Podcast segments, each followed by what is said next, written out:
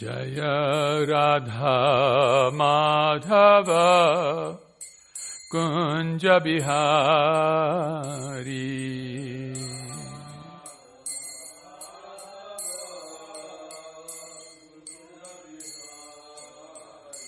जय राधा माधव। कुञ्ज बिहारी।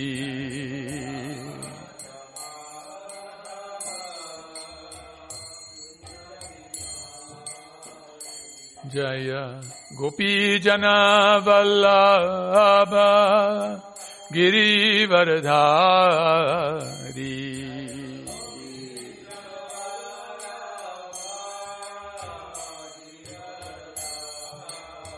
जय गोपीजना वल्लभ गिरिवरधारी।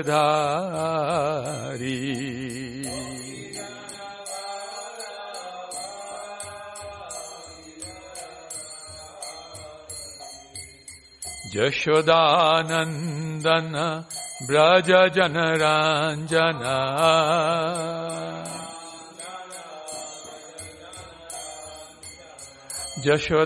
यशोदानन्दन व्रज जनराञ्जन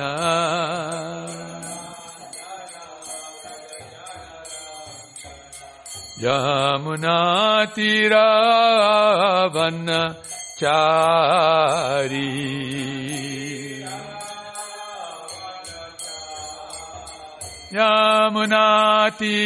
यमुनातिरावन् चारी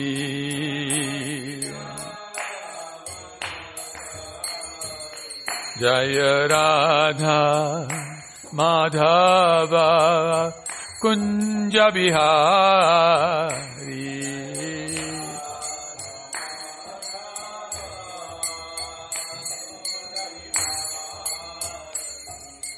गोपी जन वल्लभा गिरीवरधारी।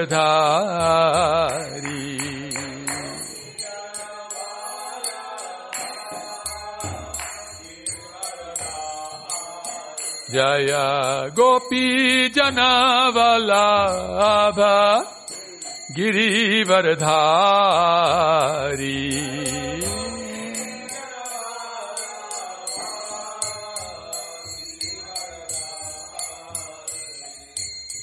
यशोदानन्दन व्रज जनराञ्जन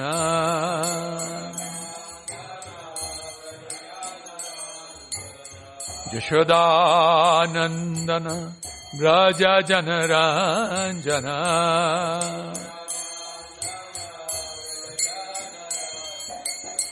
यशोदानन्दन व्रज जनराञ्जन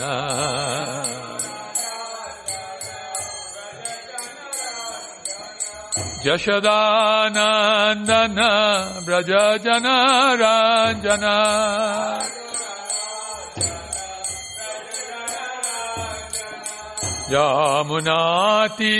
यमुनातिरावन् चारी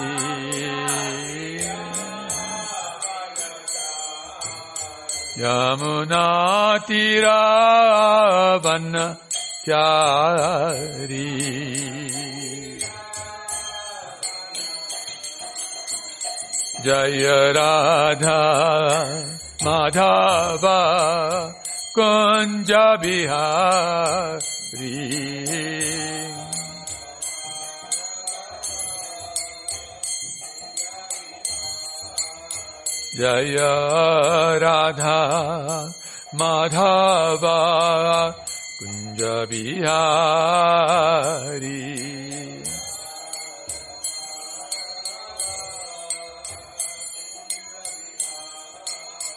Jaya Radha Madhava Kunja Bihari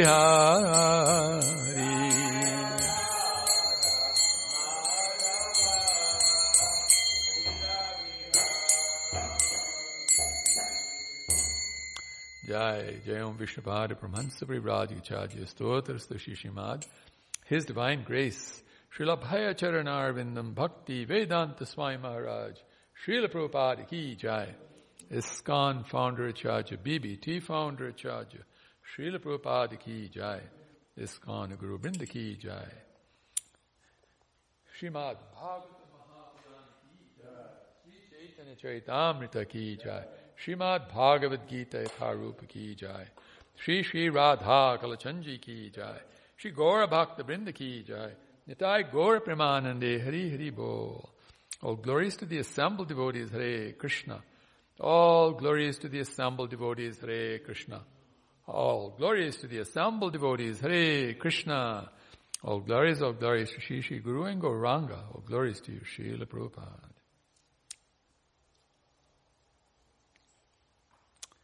So thank you everybody for attending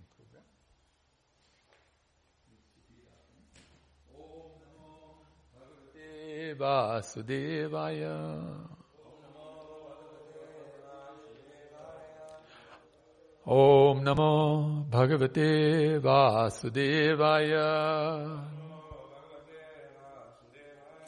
ॐ नमो भगवते वासुदेवाय ॐ नमो भगवते वासुदेवाय ॐ ज्ञानतिमिरन्धस्य ज्ञानञ्जनशलाकाय चक्षुरुन्मिलितं येन तस्मै श्रीगुरवे नमः श्रीचैतन्यमनोभीष्टम् स्थापितं येन भूतले स्वयं रूपः कदा माह्यं ददाति स्वापदान्तिकम् वाञ्छकल्पतरुभ्यश्च कृपा सिन्धुभ्य एव च पतितनां पावनेभ्यः वैष्णवेभ्यः नमो नमः नमः ॐ विष्णुपादाय कृष्णपेष्ठाय भूतले श्रीमते भक्तिवेदान्तस्वामिनिति नामिने नमस्ते सारस्वतीदेवे गौरवाणी प्रचारिणे निर्विशेष शून्यवादी पाश्चात्य देश तारिणे जय श्री कृष्ण चैतन्य प्रभु नित्यानंद श्री अद्वैत गदाधर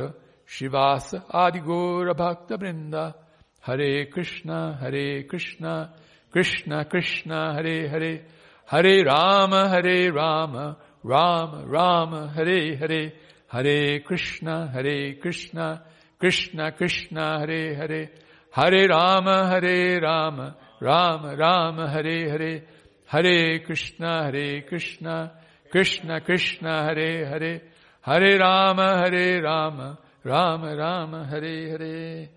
जय घंटराज श्रीमद भागवत महापुराण की जय। शील प्रभुपाद की जय।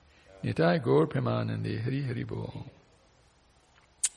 So today I thought I'll speak uh, from the Bhagavat, Srimad Bhagavatam, which is described by Srila Sanatana Goswami as being Krishna himself. So hearing directly from Krishna about Krishna is the most authentic source of the information, right? Who knows Krishna better than himself? So, uh, and then chapter two of the first canto, the first canto is, uh, I mean chapter two of the second canto, the second canto is described as the cosmic manifestation, so the whole world, it's the whole creation. And then, and then uh, chapter two describes the Lord in the heart, because the heart is the most powerful of everything. The spiritual heart is the most powerful. It's what continues. We will pass away in the sense we lose our body, but the heart continues. The heart never goes away. The heart includes the soul and the super soul like that, and they continue for all time. They've lived in the past, they're living now, and they'll always live in the future. So we can talk about information that is always going to be true at all times for all people under all circumstances in all places, rather than talk about things that are temporary, right? Because what's temporary is going to come and go. What's the value of that? But what's going to stay is more important, right? Just like in our relationships, some people come and go in our relationships, right? But those who stay in the relationship, they're the ones that we love the most because they stay with us all the time. So the Lord stays with us in the heart all the time.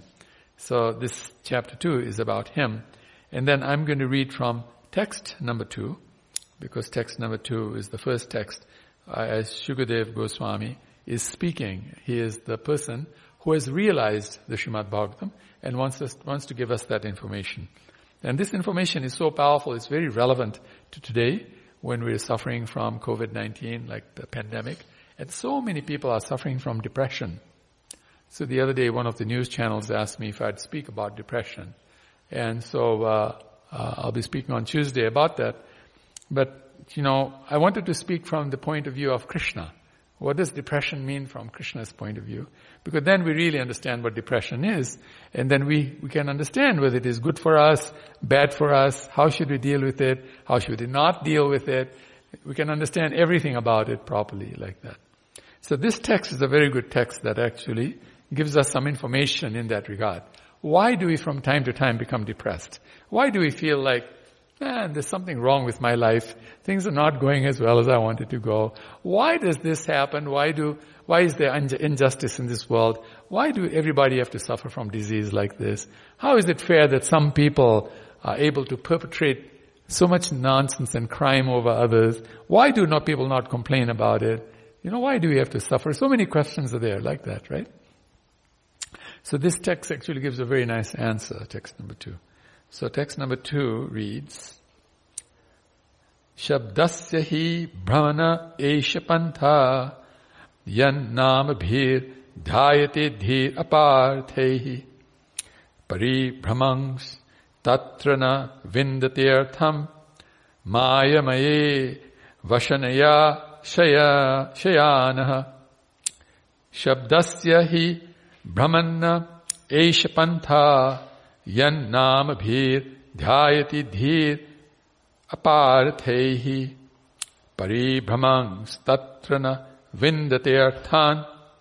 मायमये वासनया Shayan. शब्द से ही ब्रह्म न एष पंथा यम भीर ध्याति धीर उपाथ। ही परिभ्रम स्तत्र न विंदते अर्थान। Mayame Vashane Vasan Vasane Vasanaya Shayanaha.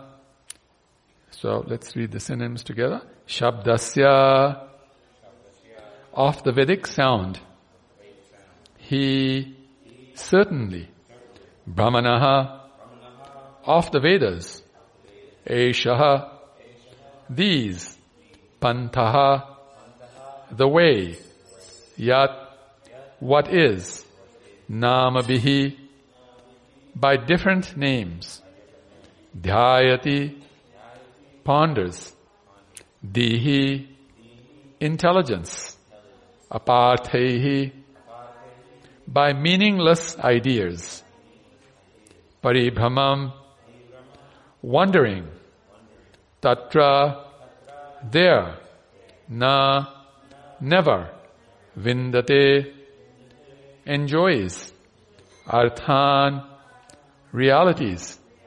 Maya maye, in illusory things. Vasanaya, by different desires. Shayanha, as if dreaming in sleep. Translation, please repeat after me. The way of presentation of the Vedic sounds is so bewildering that it, dire- that it directs the intelligence of the people to meaningless things like the heavenly kingdoms. The conditioned souls hover in dreams of such heavenly illusory pleasures. But actually, they do not relish any tangible happiness in such places. So again, the way of presentation of Vedic sounds is so bewildering that it directs the intelligence of people to meaningless things like the heavenly kingdoms. The conditioned souls hover in dreams of such heavenly illusory pleasures. But actually, they do not relish any tangible happiness in such places. Purport by His Divine Grace Srila Prabhupada Ki Jai. The conditioned soul is always engaged in laying out plans for happiness within the material world, even up to the end of the universal limit. He is not even satisfied with available amenities on planet Earth, where he has exploited the resources of nature to the best of his ability. He wants to go to the moon or the planet Venus to exploit resources there.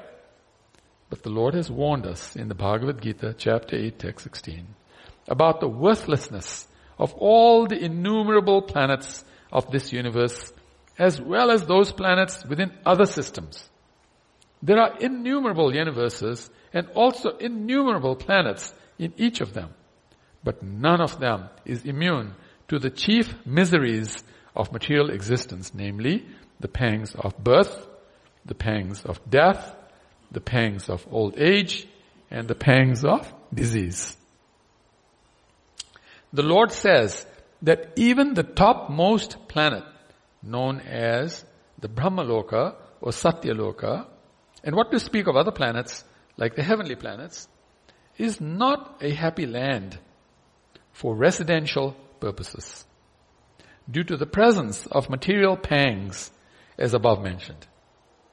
Conditioned souls are strictly under the laws of fruitive activities and as such they sometimes go up to Brahmaloka and again come down to Patala Loka as if they were unintelligent children on a merry-go-round. the real happiness is in the kingdom of God where no one has to undergo the pangs of material existence. Therefore, the Vedic ways of fruitive activities for the living entities are misleading. One thinks of a superior way of life in this country or that, or in this planet or another, but nowhere in the material world can he fulfill his real desire of life, namely eternal life, full intelligence and complete bliss. Indirectly, Srila Shukadev Goswami affirms that Maharaj Parikshit, in the last stage of life, should not desire to transfer himself to the so-called heavenly planets, but should prepare himself for going back home, back to Godhead. None of the material planets, nor the amenities available there for living, for living conditions is everlasting. Therefore, one must have a factual reluctance to enjoy such temporary happiness as they afford. Om Jnana Timirandhasya Jnananjana Shalakaya Chakshuranmilitam Yena Tasmai Shri Gurave Namaha Nama Om Vishnu Padaya Krishna Pishtaya Bhutale Srimate Tamal Krishna Goswami The way of presentation of the Vedic sounds is so bewildering that it directs the intelligence of people to meaningless things like the heavenly kingdoms.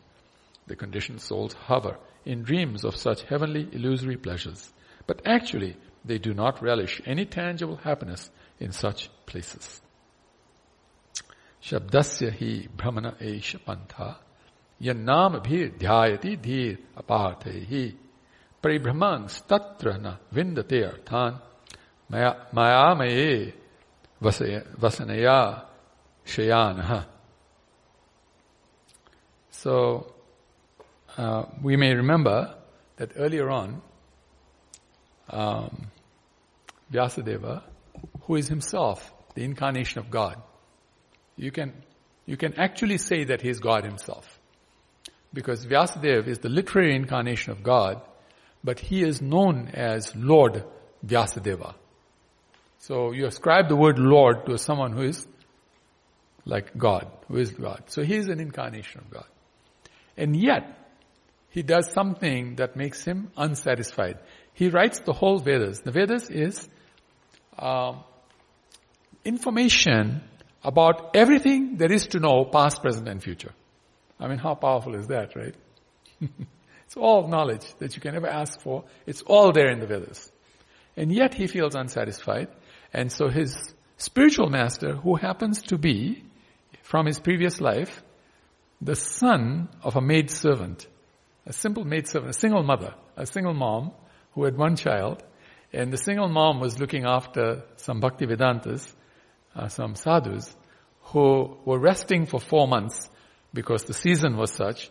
They would get together and they would talk about Srimad Bhagavatam and stories about Krishna, pastimes about Krishna, and in a sense, spiritually refuel themselves. So for the next eight months, they would travel everywhere and give this information for others' pleasure, like that.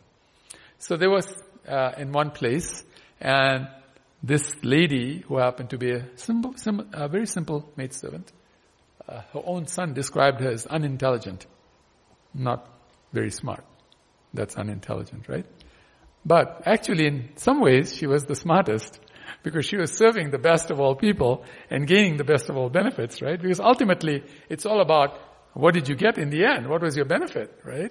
So she was getting the best benefit. And more than that, her little son, who was a very simple boy, got the most benefit because he would eat the remnants uh, of these Bhaktivedantas.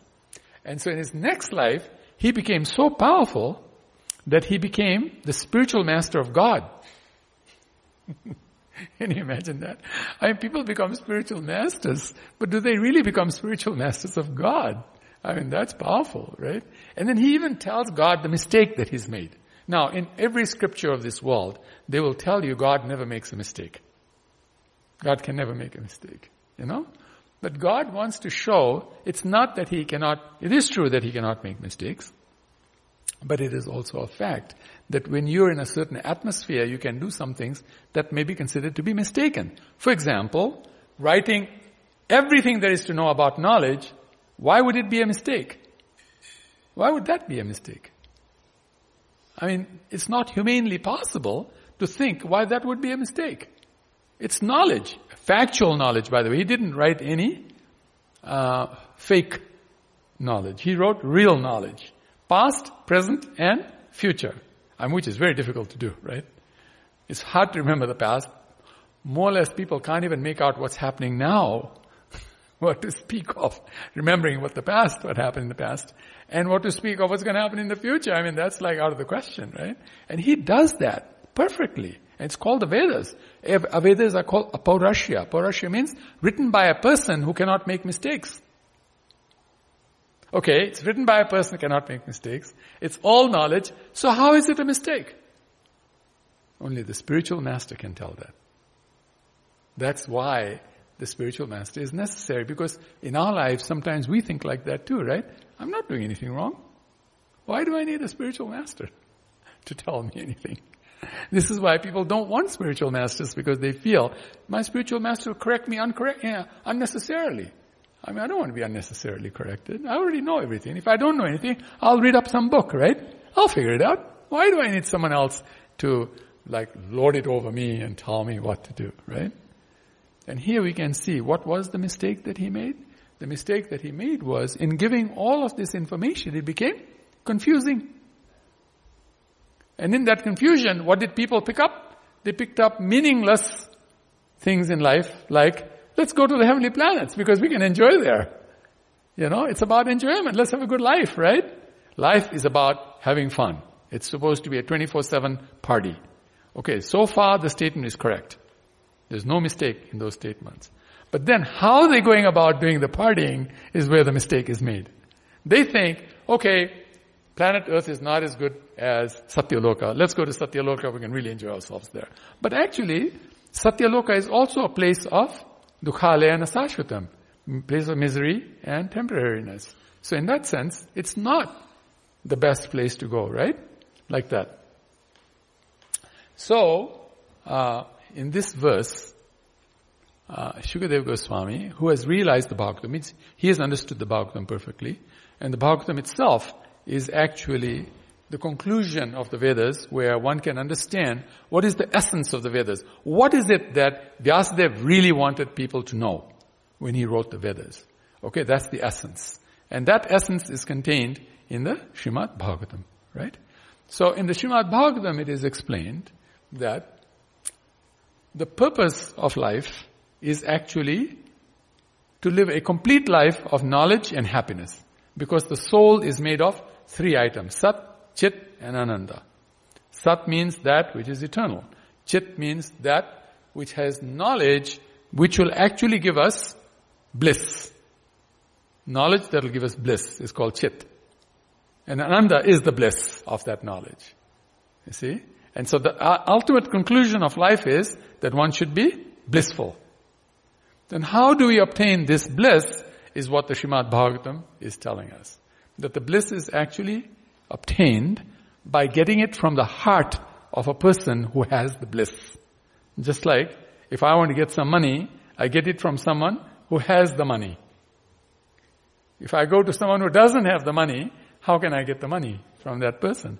I mean, he might steal it from somebody and give it to me. It's not his money. Then I also got implicated in a crime because I used money that was stolen. So I become what they call accessory after the fact. In law, they call it accessory after. So you have to go to jail too. The person who stole goes to jail. The person who got the money also goes to jail. I mean, how's that enjoyment? No one enjoys in jail, right? So, so the essence that is being taught here is that you will get your real pleasure from a person who has the pleasure. And who has the pleasure the most? Krishna himself. So it's described the Lord in the heart. Everyone has Krishna in their heart. Everyone, every living entity. Krishna says that. Mama Ivangsha Jiva Loka. Jiva, I mean, he says, sorry, uh, uh, um, Sarvasya Chaham Riddhi Sannavishto. Sarvasya Chaham Riddhi Sannavishto means that I reside in all living entities' hearts. Krishna says that. He is speaking in the Bhagavad Gita, right? So we have the person who has the most bliss sitting right our heart, right? So if that is, since that is the situation, why don't we take advantage of that? That's the simple proposition that the Srimad Bhagavatam is making. You don't have to look for it outside from somebody else or something else. You will find it outside too, but you will find it outside from the person who gave it from the inside again anyway. You know, the spiritual master has love of Krishna because Krishna gave love of Krishna to that person through their spiritual master, right? Like that. That's why it's called disciplic succession. So we are all getting the bliss from Krishna and the representative Krishna. And why Krishna wants the representative to be there is so that we're not sort of mentally making up something, you know? We're not figuring out, yeah, I got love of Krishna when you really never got the love of Krishna. You might have got the love of a dog. And you didn't know that that wasn't Krishna. you see what I'm saying? Love of God and love of dog is different, right? Love of dog is nice, but love of God is the best. And you want the best, right? Nobody wants to settle for less than the best. Now, if that dog has got the love of God in it, then that love is also the best, because it's the same love. You get the idea? So, basically, when people are suffering from depression, what they're suffering from is not getting what they really need in their life. And what is it that people need in their lives? Well, it depends on what level of consciousness we're at. The earliest level, you need some food, some clothing, some shelter, right? Just to take care of your body. But then there's the mind. The mind doesn't need food, clothing, and shelter. Food, clothing, and shelter doesn't satisfy the mind. It satisfies the body. It doesn't satisfy the mind, right? Unless, of course, it tastes nice or something in the mind also, sort of vicariously. But the mind wants something that is beyond uh, food and shelter. What does the mind want? The mind wants music and dance. See, the mind is the king of the senses. The king is not going to enjoy small things. The king wants something big. Right? That's why the person is the king or a queen. They're looking for big time pleasure. Big time pleasure comes from singing and dancing. That is why in the spiritual world, every word is a song and every step a dance. You see? I mean, yes, in spiritual world they also feast. There's food there. But nobody really talks about clothing so much in the spiritual world. You know, I mean, they have cloth. They have first class clothing. The best. They have the best type of shelter. But how many times you hear in the pastimes of Krishna, they talk about a house. Oh, that person lived in a house. The house had so many bedrooms in it, and so many bathrooms in it, and it had a living room. Nobody talks like that, right? Nobody talks about that in the spiritual. Why? Because it's not a very important topic. Because the whole planet is the shelter. Right? As far as clothing is concerned, they don't wear the same clothing the second time. They're always wearing fresh clothing all the time. And they even change their clothing during the day so many times. You know? Every time you see Krishna, you see him in different clothing. He's always fresh. You see? In this world, we'd be lucky if we can just change our clothes every day. Because honestly, do we really change our clothes every day? Do we or do we not? What do you think the answer to that is? Not really, right? If you think about it, it's the same clothing. We just washed it and wore the same clothing again. Think about it. Is it a fresh set of clothes every day that we wear? Honestly, not. You know what I'm saying? So really, if you think about it, we're not even making it to that level that they are, and yet they don't talk about clothing there. How many times you read in, in, in Krishna's pastimes, Oh, Radharani wore this dress, she had this earring on. Once in a while you'll read that, but most of the time that's not what they talk about. What do they talk about most when you hear the pastimes of Radha and Krishna? Or anybody in the spiritual world, in Golok Vrindavan. What is it they talk about the most? What would you say? I mean, you've all heard stories. What do you hear really happening in the spiritual world? Uh, yeah, relationships, right? Sorry, the activities. And are those activities of love, right? Okay, how the how the cowherd boys had a great time with Krishna and they did this and they did that and it's like exciting life, right? And they did things like unusual things, like you know, uh, sorry, yeah, different leelas, like playing frog, like playing ball. You think, what? Spiritual world, they play frog? They play ball? We don't play frog and ball in this world because it's not so interesting, right? Because some people do play ball. And some people make a lot of money playing ball, right? I mean, you ask the NFL players, they'll tell you, man, ball is everything in life, you know what I mean? It's all about that little ball, you know what I mean? It's like millions of dollars a year, right? so it takes us lifetimes to earn that amount of money. They earn in one game or something like that, things like that. But the point is, in that playing ball, it's very different from here. In playing frog, it's very different from here. Why? Because who you're playing frog with? You're playing frog with God. I mean, God playing frog has to be something very different from how we play frog here, right? it's really exciting, you know. And by the way, that's just the least of what they do. They do so many other things like you were describing, you know. There's so many loving relationships and they do amazing things like, uh, they'll go on an aeroplane ride. Now, if you want to know Radharani's airplane, Radharani's airplane is described on the right wing is 32 billion miles long. I mean, this plane has a wing on the right side that's 32 billion miles, on the left side that's 32 billion miles. Okay? The whole plane itself, okay, is trillions of miles big. Trillions of miles. I mean, can you understand what trillion miles means? It, it's, the whole sky is not trillion miles for us. You get the idea?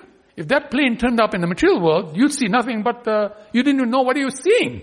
You'll just see a small fraction of it, and you won't even know what you're seeing. Think maybe it's the end of the world or something. Is the world coming to an end? What's happened? It's just, what is this thing that we're seeing? That's how big her airplane is. And she goes on a ride with that with her friends. You know, and they go and visit in so many places in that plane and they have a good time. You can see the level of enjoyment is way beyond what's happening here. Right? That's what they talk about. So the mind enjoys those types of things. And then the consciousness and the soul enjoy even higher things. Like the mind is into music and dance, we said, right? Now what is the soul into? Must be something more than dance and music. Since the mind was more than into you know, uh, food, clothing, and shelter, right? It got into music and dance. Soul must be higher than that, right? So what does the soul get into? The soul gets into pure love. This is what excites the soul. The soul is excited. That's why, that's why we can see even in this world, there is nothing more powerful than love. Any, not, not everything in the world can defeat true love, right? And true love can defeat anything and everything. That's the power of love. That's the soul becoming interested in that. Now, higher than the soul is uh, Brahman, Paramatma, and Bhagavan, right? They're the origins of the soul. So we can say they are, in one way, they're bigger. They're not bigger because you're comparing apples to oranges. You know what I'm saying? That's not the same thing. Up to the soul, it's all me, right? It's all us. But after the soul, it's not us, it's God. But what do you think God is into? If the soul is into love, what is God into? Mm, yeah, something more than that, no. Something that's more powerful than love. We said love is the most powerful. Now I'm going to tell you something more powerful than love. It's happiness. God is into bliss. This guy is just about bliss. He doesn't even look at the person. Even a demon he will see, he will give him bliss. How does he give him bliss? If he's too much out of control, he'll personally come and kill him, right? and what will happen to the demon when he dies? Yeah? He becomes liberated. What does liberation mean? No more misery, right? Liberation means no more misery. Actually, now you're tending towards real happiness. Right? So you can see, Krishna is all good. He's described as all good. Meaning that you can be the biggest rascal on the planet, but Krishna will do something good for you. Krishna will always do something good for you. Now, that something good might be a little tough love. It may feel like tough love, but actually at the end of tough love, the person feels good, right? They don't feel bad. If they feel bad after tough love, it's not tough love, by the way. That's like, that's like abuse. That's what you call abuse, right? If I uh, give a hard time to my little son, imagine I have a little son, I give a hard time to him. If it ends up him becoming happier, that's called tough love. If it ends up becoming more miserable, that's abuse. That's the difference. Right? So really, if you think about it, depression is that that each of these things that needs what it needs, like the body needs clothing, food, shelter, right? If it doesn't get it, what's the body going to do?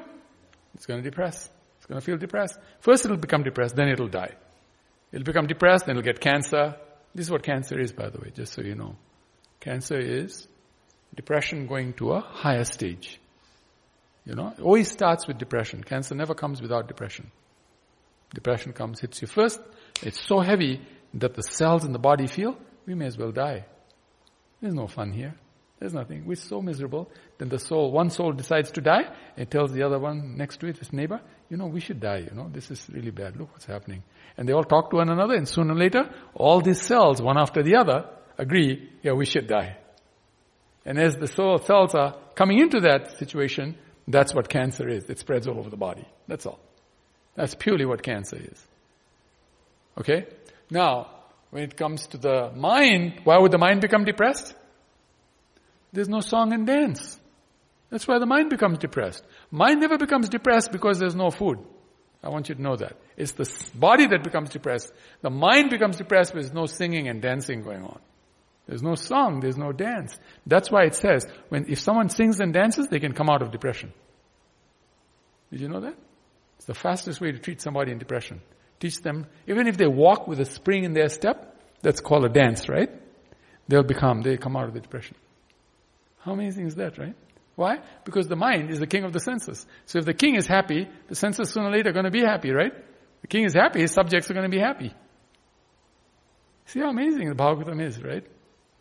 And then if the mind is not, but now the soul is depressed, what's the answer to the soul being depressed? Love of Krishna, right? It wants love. And it wants love of the best. It doesn't want just any type of boyfriend and girlfriend, you know? It wants the best boyfriend, the best girlfriend. The soul mate. That's called the soul mate. You see what I'm saying? And the soul mate is who? Suhridam Sarva Bhutanam, Krishna says, right? I am the soul mate of all persons, he says. You see what I'm saying? So it's looking for its soulmate. If it finds its soulmate, do you think it'll be depressed? Do you think Prabhupada was depressed? Why? Because Prabhupada found the soulmate, right? He found Krishna. He was totally in love with Krishna. He was totally imbued with Krishna consciousness. Did we ever see Prabhupada feeling depressed? No. But how many times we feel depressed? So we have to ask ourselves the question. I'm not connecting with Krishna. You see? What's the best way to connect with Krishna? Kirtan.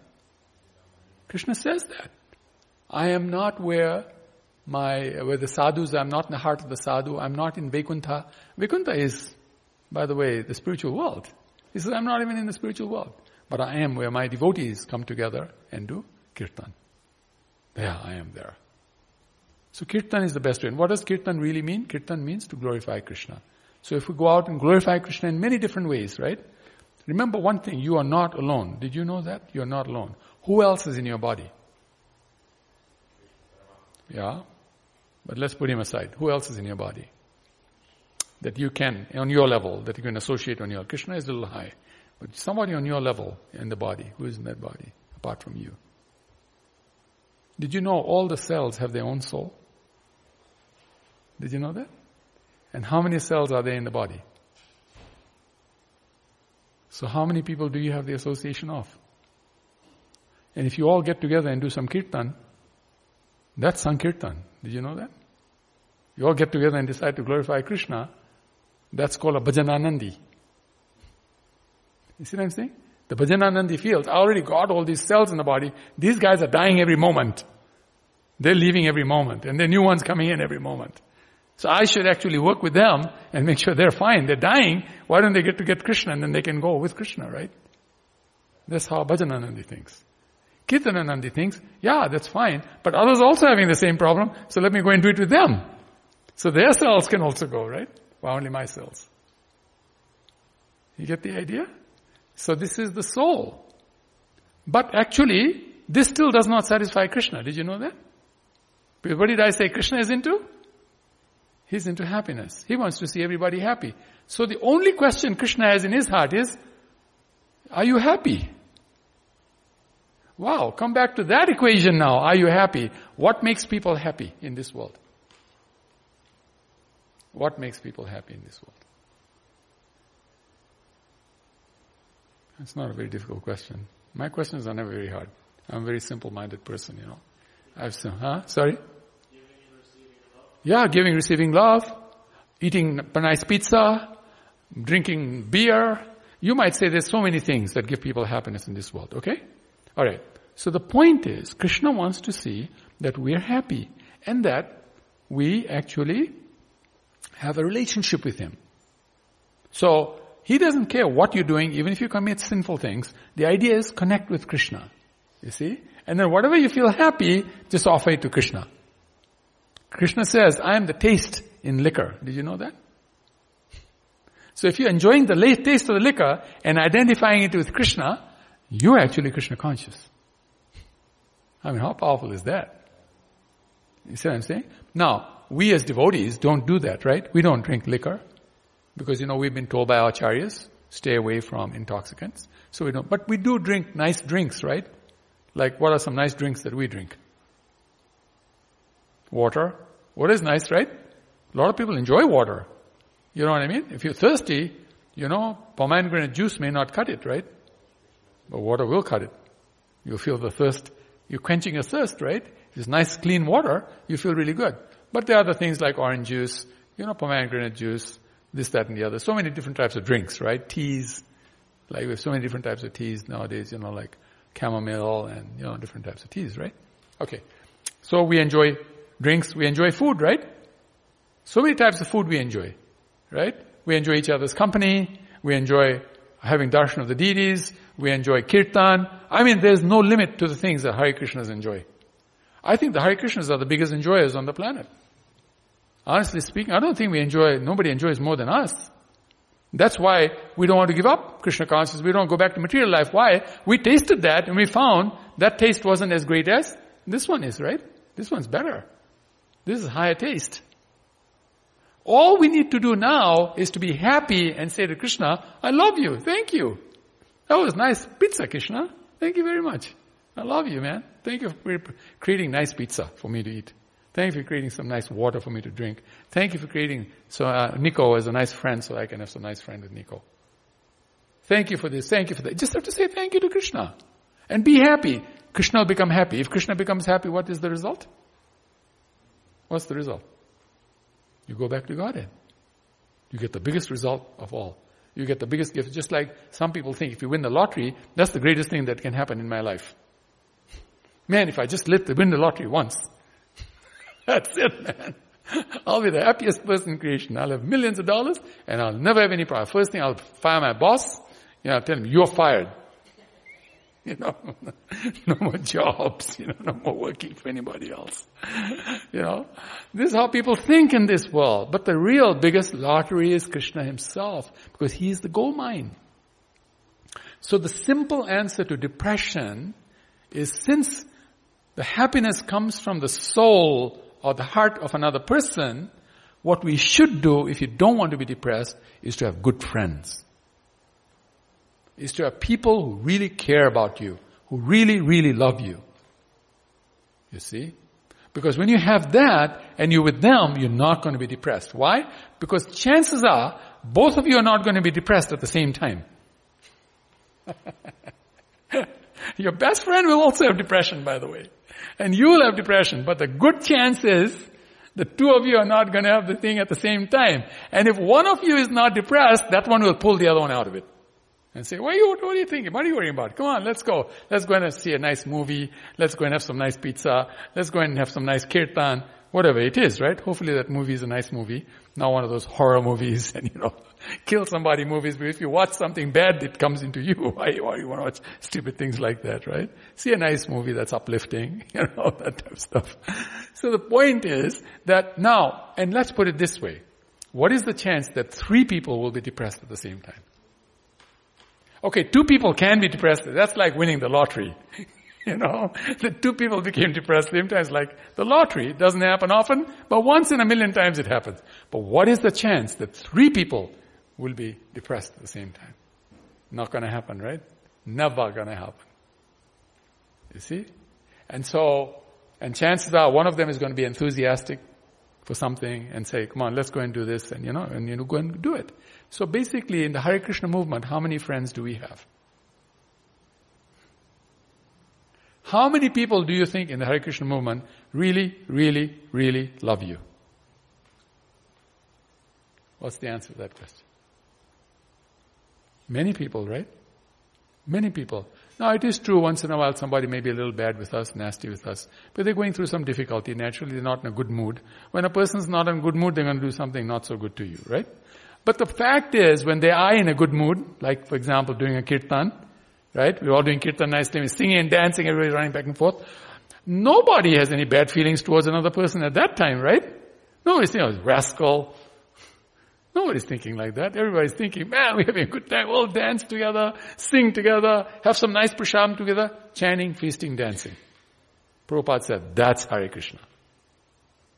Now, why are people not joining us? Because we're not doing that. We're getting complicated. Oh, I have to know the Bhagavad Gita. I have to know all the verses in the Bhagavad Gita. I want to quote the Bhagavad Gita to somebody and impress them. How many people do you think will become impressed when you quote the Bhagavad Gita? Try it out. Go and speak to a group of people. Say there's a protest going on, right? And there are 10,000 people and they give you the mic and they say, please speak. And you go, Sarva Dharman Parityaja, Mamekam Sharanam Vraja, Am Twang Sarva Papebhyo, Moksheshyami Ma Sucha. How many people are going to be impressed with that? I mean, they may throw tomatoes at you or some rotten eggs at you. That's what you might end up getting from them. Why? That is not what Krishna wants you to do at that time. That shloka is supposed to be chanted at a particular time.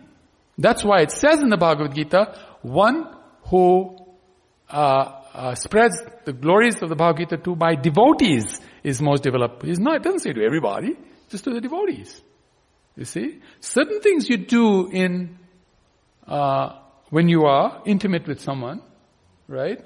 But when you meet someone for the first time, you have to say something to them that resonates with their heart.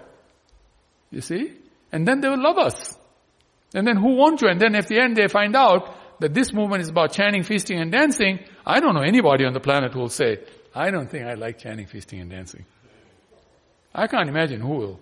I think they'll all love it if they think its purpose is only to chant, feast and dance. Not, you have to become a Hare Krishna movement member, then you have to give some donations, then you have to listen to the temple president, then you have to do this, then you have to do that. Well, that's not what they came for. Sorry, they came for chanting, feasting and dancing. Fact? It's a fact. Prabhupada did chanting, feasting and dancing in the beginning, nothing else. Think about it. He would stand underneath a tree, lone person, take the kartal and do kirtan. Take them to the Bowery, feed them some nice prashadam. And these guys would be, if you see the first videos, it's really nice, you know. These videos have these guys lying down eating prashadam. They're lying down like this and you know, they're eating. And what are they eating prashadam from? They're eating prashadam from one bowl. They all, just one bowl there, and they're all eating out the same bowl. And then after they finish, they leave the bowl there and they go home. And then they, and as you see them as they're going out, they're striking a match and they're smoking as they're walking out. These were the first Hare Krishnas. Did Prabhupada stop them smoking? No. Did he tell them, please clean up after you finish eating? No. Did he tell them, sit and take prasadam? No. He just did chanting, feasting, and dancing. And now we're sitting in a temple like this as a result. Beautiful temple like this. You see what I'm saying? This is the result of following the Acharya's information correctly. And this is what our movement should be. If we run this movement like this, this movement will be very highly acceptable to everybody. Nobody will have a problem. Yeah, we have to do some organization just to make sure that nobody does any nonsense, like, you know, abuse the children or the women or this, that. We don't want that to happen, okay? But other than that, you know, when we sure that they're going to the altar, they know what they're doing. You know, they get trained up properly, this, that, and the other. But other than that, keep it simple. You know? Keep it nice and simple, and people will really love us, and nobody will have any depression on this planet. But right now, COVID-19 pandemic is causing so much problem. It's creating havoc in the lives of people. I'm hearing so many people calling and saying, please, can you help my daughter? She's become my, my wife, my husband, my this, my that. You know, I wouldn't be surprised if people tell me my dog is, uh, you know, depressed. Can you please help my dog you know, get out of depression? you know, I'm sure some of the dogs are becoming depressed too. Dogs and cats are becoming depressed. But you know, these are the things that are happening. So this is really, uh, you know, the message of the Shrimad Bhagavatam in very simple terms. This is the message of the Shrimad Bhagavatam that we should be happy and we should share this happiness with others. Because that's what pleases God the most. Everything else will fall into place naturally. It will naturally fall into place because all these other systems that we follow is for that ultimate purpose of ananda. Somehow everybody should be happy. Hare Krishna. If any of you'd like to say something or ask any question.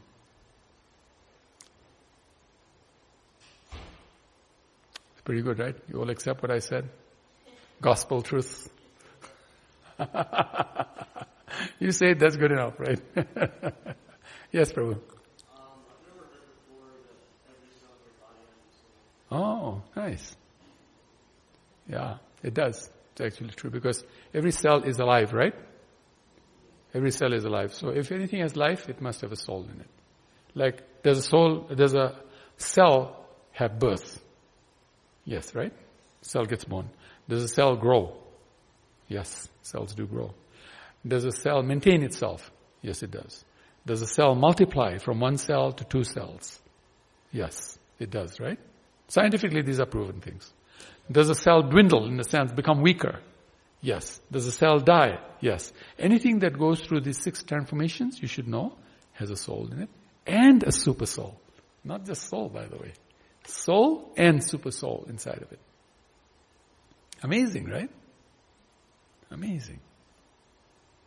How nice is that? So we should respect our body because our body has all these living entities inside of it. By the way, these uh, are independent of us. They're with us right now to serve in some ways, but they're independent. They're individual. They're, they're eternally individual. Did you know that? So we should respect our body because the body, I mean, we say we're not the body because I'm not you, right? Is it true that I'm not you? But does that mean I should mistreat you, disregard you, not care about you? No, that's not what it means that I'm not the body. I'm not the body doesn't mean you don't care about the body. You care about the body because it's actually Krishna's gift to us. Right? Just like you may be a gift for me. You see what I'm saying? In the sense that because of you, I become encouraged. You do so many nice programs, I become encouraged hearing that you're doing nice programs. You sing such nice kirtan, I become encouraged by you singing nice kirtan, right? So in a sense, it's a gift for me that you live on this planet. Similarly, every cell in our body is a gift. If we can respect them and love them and treat them as Krishna's devotees, we can become very advanced very quickly. And now we'll understand reality around us because everything has a cell. This microphone is made of so many cells, right? It's a fact. There are cells in this microphone, living cells in this microphone. Nothing is really dead if you think about it. Everything has some form of life in it. It's just that it's so subdued that uh, life is so subdued that we think it is dead. But it's not. If you really, really, really study under a strong microscope, what will you see in a substance? You will see that it is vibrating. Right? Any of you done science and heard about that? Everything has a state of vibration. The whole creation. You take anything, you take this kartal and you put it on a nice uh, uh, stable surface that's not vibrating, okay? It's a stable surface. This is not a stable surface. But This right now is a stable surface. And you look at it with a strong enough microscope, you'll see the, it's vibrating. It's actually creating a sound also. But the sound is so subdued, we can't hear it. But if you put in the right type of machine that can tell sound at very, very high levels, you know, like how they catch the sound coming from outer space, they'll see the sound coming out of the, while it's still sitting there on its own. And did you know that this sound and the sound this one is creating are pairing? And they're talking to one another, communicating. How do you like that? We don't know so many things in this world. You know, we're just so stupid. We're so dumb. We're so dense. We, oh, I'm temple president. I'm smart. People follow me. They listen to me. They say everything you say is true. But there is nobody less significant than me.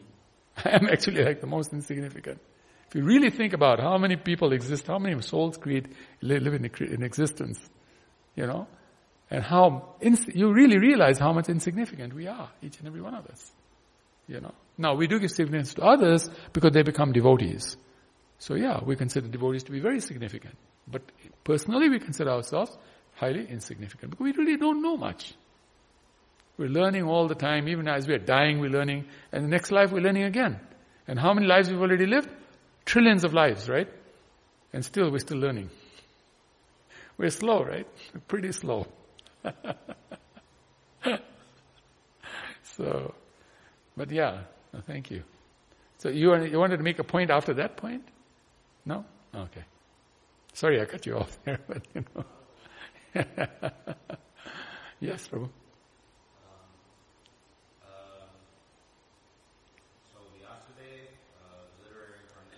Krishna. You didn't say his name? Nardmuni. Yes, Nardmuni. Nardmuni was the, in his previous life, the, he was a little boy, yeah, of a maidservant. I mean, in this world, they don't consider maidservants to be very important, you know. It's like in India especially, the maidservants just nobodies. Don't worry about them. They actually abuse them. You know, it's like crazy how they make them work hard, pay them little, you know, that type of thing. Of course, nice employers don't do that, but most of them are not so nice. yes, Praveen, yes. And the word uh, Vedas is trans, uh, translated as Purusha, Purusha, yeah. Purusha. Purusha means, uh, yeah, means, sorry? Yeah. Uh, an apaurusha, sorry. That word is apaurusha. Apaurusha. Yeah, apaurusha means not by an ordinary person. This person is, can't make mistakes that person. It's God Himself, of course. It's Apaurusha. I mean, spoken by God Himself. And that's, that's, that's interesting because it's a commonly known thing that Vedas is the oldest. Yeah, it is. It's the oldest scripture in the world. Yes, right. Anybody who put those two together, they, they'd really be uh, in the Vedas. Right. Exactly.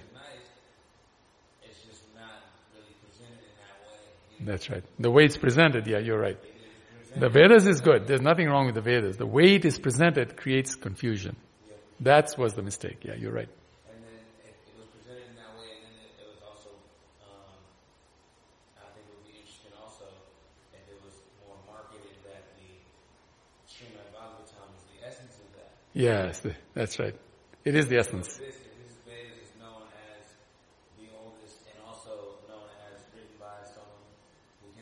Mistake. And in the essence of this is the Srimad Bhagavatam. Wow. Okay, then I need this. Yeah. yeah. exactly, man. Yeah, if people know that the light bulb will go on uh, off, right, and they'll understand, then this is the book we should be chasing. I can't remember who it was. One of the acharyas said, you can burn all the books in creation. If you just leave the Bhagavatam uh, it's, everything's okay. There's no problem. You can just burn all the other books. I mean, you know, I mean, that's a heavy statement if you think about it. And especially all the authors who wrote those books, they'll feel pretty bad about it, right? I worked so hard to write this book and you just say, burn it, you know. like, but that's the power of the Bhagavatam. Bhagavatam is described as our best friend, as the person who will give us all wealth. Any wealth you want, if you just have the Bhagavatam in your house, you will become wealthy. Did you know that? I didn't know that until somebody told me that. Then I thought, man, that's, that's amazing. That's why a lot of people have the Bhagavatam in their house because they want to be happy. they want to be wealthy, they want all great success. And the Bhagavatam does that, by the way, because Krishna himself. Uh, you can imagine Krishna is standing here, right? That's why this is a nice temple. It's because the Lord is here. It's not just a, you know, some idol or something. It's the Lord is actually here. That's why when people come here who even don't believe in God, the fastest way to make somebody believe in God is bring them here and have them stand here and look at Kalachandji. I had once, when I first came to Dallas, 1993, this place was like a little bit of a ghost town. There's hardly any devotees around, you know what I mean? And so, uh, so when I came, uh, I was supposed to become the manager of the restaurant, but they already had a manager, so Yudhishthir proposed to president, said, what else would you do? I said, I can preach. They said, okay, you can work in the congregation office, so why don't you be and there was nobody else in the congregation office. There was hardly any devotee. So he made me the, like what Nityananda Chandra Prabhu is today. So I was sitting in the, con- and that was the library today, you know. And I'm again making my temple presence office now, the same library. So anyway, I'm back in my own office again. so anyway, so I was in the office. This black guy came running into the office, you know, and he said, he said, close the door, close the door. And I said, what happened? He said, my girlfriend is chasing me with a knife. She wants to kill me. And I'm thinking, why am I in this mess? You know what I mean? you know? So I said, okay, wait here, wait here, wait here. You know, I'll go out, you know? And, and I said, what's the problem? And he said, well, he said, I was on the street and this devotee gave me a Bhagavad Gita to read and I read the Bhagavad Gita and I told her, Krishna is God. And she said, no, Jesus is God. And you know, you deserve to die. You know what I mean? And so they had a fight and so she's chasing him, right, with a knife.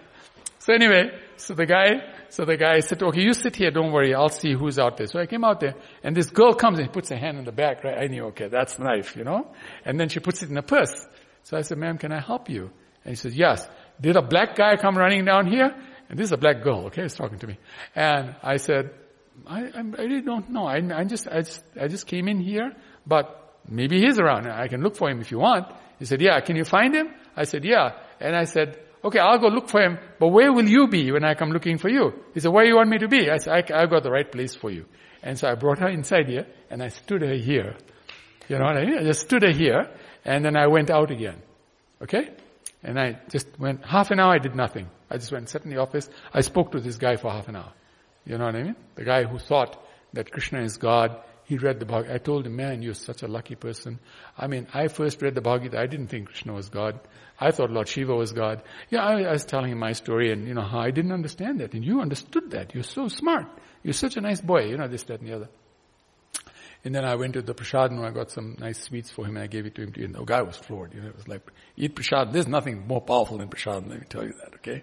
And so the guy put, wow, what is this? And I said, no, it's a milk sweet. You know, he the guy loved it. So he was sitting there. He was like smooching with me, right? He forgot about the girl. He just completely forgot about the girl. Anyway, so after half an hour, I said, by the way, the girl is here. What? She's here? I said, don't worry about it. Just sit here. I'm, I'm coming back. Okay, I'll, we'll figure this out. Kalachandji is so smart. He'll figure it out. You know, we're not so smart, but he is. So I came here. When I came here, you know what I saw? She was standing from the, our deities like this. So I came and I stood next to her and I said, ma'am, are you okay? She said, yeah, I'm okay. I said, you know, but you know, your jaw dropped. Yeah. She said, this must be God. I said, yeah, it is God. He said, this is God? I said, yeah, this is God. She immediately bowed down. You know? I, something just came in her and she just bowed down. And I realized this is God, just Krishna playing a pastime down here. That's all that's happening. It's a pure pastime going on. So I said, uh, is everything okay? You came looking for some black guy. What's the problem? He said, nothing. There's no problem. He says, I just want to be with him. I said, good. So I said, I found him by the way. So I had him sitting someplace because, like I told you to sit here, I told him to sit somewhere else. So then I brought him here and he had a look and he was like completely fraud. He told me he never knew that God had a white girlfriend.